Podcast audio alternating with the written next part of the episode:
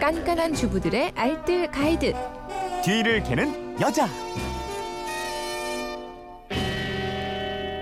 네, 일요일 뒤를 캐는 여자 일주일 총정리편으로 꾸며드리고 있죠. 주말에 밀렸던 집안일 몰아서 하시는 분들께 유용한 살림 정보들 핵심만 콕콕 찍어서 알려드리겠습니다. 오늘도 정리의 달인 곽지연 리포터와 함께합니다. 어서 오세요. 네, 안녕하세요. 네, 월요일은 꿀의 유통기한에 대해서 알아봤어요. 네. 꿀은 유통기한이 딱히 없다고 그랬죠? 네, 자연 상태의 순수한 벌꿀은 천연 방부제라고 불릴 정도로 유통기한이 따로 있지는 않습니다.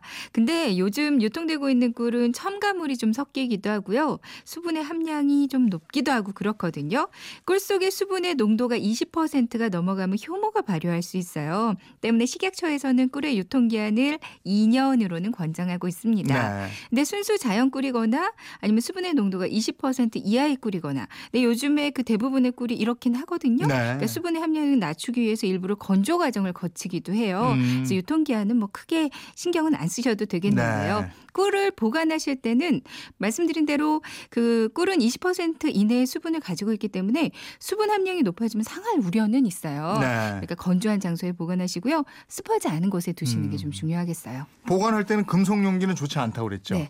꿀이 강산성이기 때문에 금속이랑 반응을 하면은 성분이 좀 변할 수가 있거든요. 그러니까 금속 용기를 제외한 자기, 뭐 유리병, 플라스틱 병에 보관하시는 게 좋고요.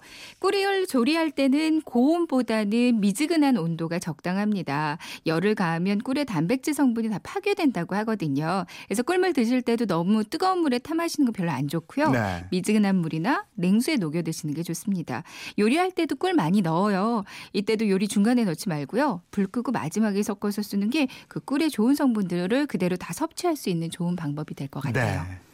딸이 봄에 출산을 하는데 정부에서 지원해주는 산후 도우미 제도를 이용하고 싶다 이런 청취자가 계셔서 네, 네. 화요일엔 이거 알아봤고요. 네. 정부에서 지원하는 산후 도우미 제도가 있습니다. 그러니까 아가를 출산한 가정에 산모와 신생아를 도울 건강 관리사 그러니까 산후 도우미가 방문을 해주거든요. 이걸 뭐 잘만 활용하면 일반 업체 가격의 한 10분의 1 비용만으로도 충분히 이용할 수가 있습니다. 이 제도는 바우처 제도로 진행이 돼요. 지원받을 수 있는 대상 이 산모 및 배우자의 건강보험료 본인 부담금, 부담금의 합산액이 기준 중위소득의 80% 이하여야 하거든요. 네. 이건 좀 기억해 주시는 게 좋을 것 같고요. 이건 우리 동네 보건소에 전화해서 내가 해당되는지 상담을 하면 친절하게 아마 안내 음. 받으실 수 있을 거예요. 대략 한 아이의 경우 소득 수준에 따라서 10일 기준으로 적게는 45만 원부터 많게는 60만 원까지 지원받을 수가 있습니다. 나머지 차액금만 본인이 부담 하시면 되고요.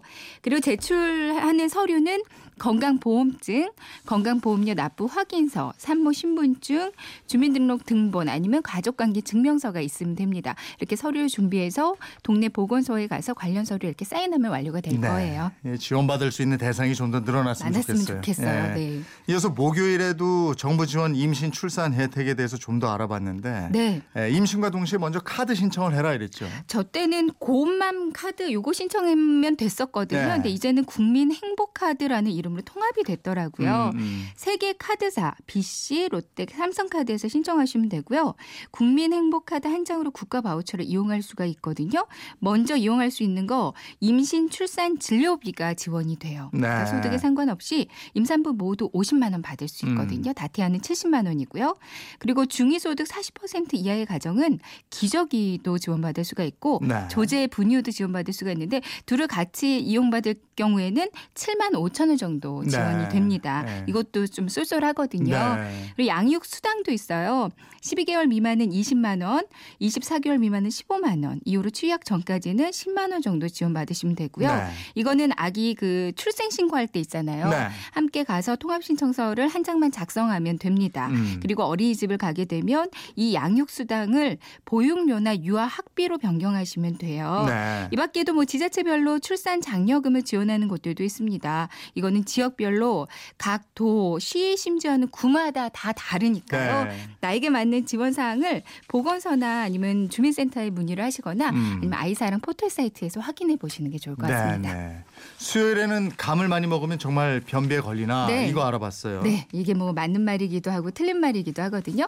감이 변비를 유발한다는 거는 덜 익은 감에 많이 들어있는 떫은 맛의 성분인 그 수용성의 탄닌 성분이에요. 음. 어, 근데 떫은 감의 대부분은 탈삽 과정, 그러니까 떫은 맛을 제거하고 익히는 과정을 거치거든요. 그리고 나서 홍시로 만들어지기 때문에 이 탄닌이 불용성 상태가 됩니다. 불용성 상태가 되면 변비를 유발하지 않거든요. 네. 때문에 홍시 를 많이 먹는다고 변비는 생기지 않는다고 하고요. 음. 다만 단감의 종류는 뭐 성숙도에 따라서 탄닌 함유 정도가 조금 다를 수가 있습니다.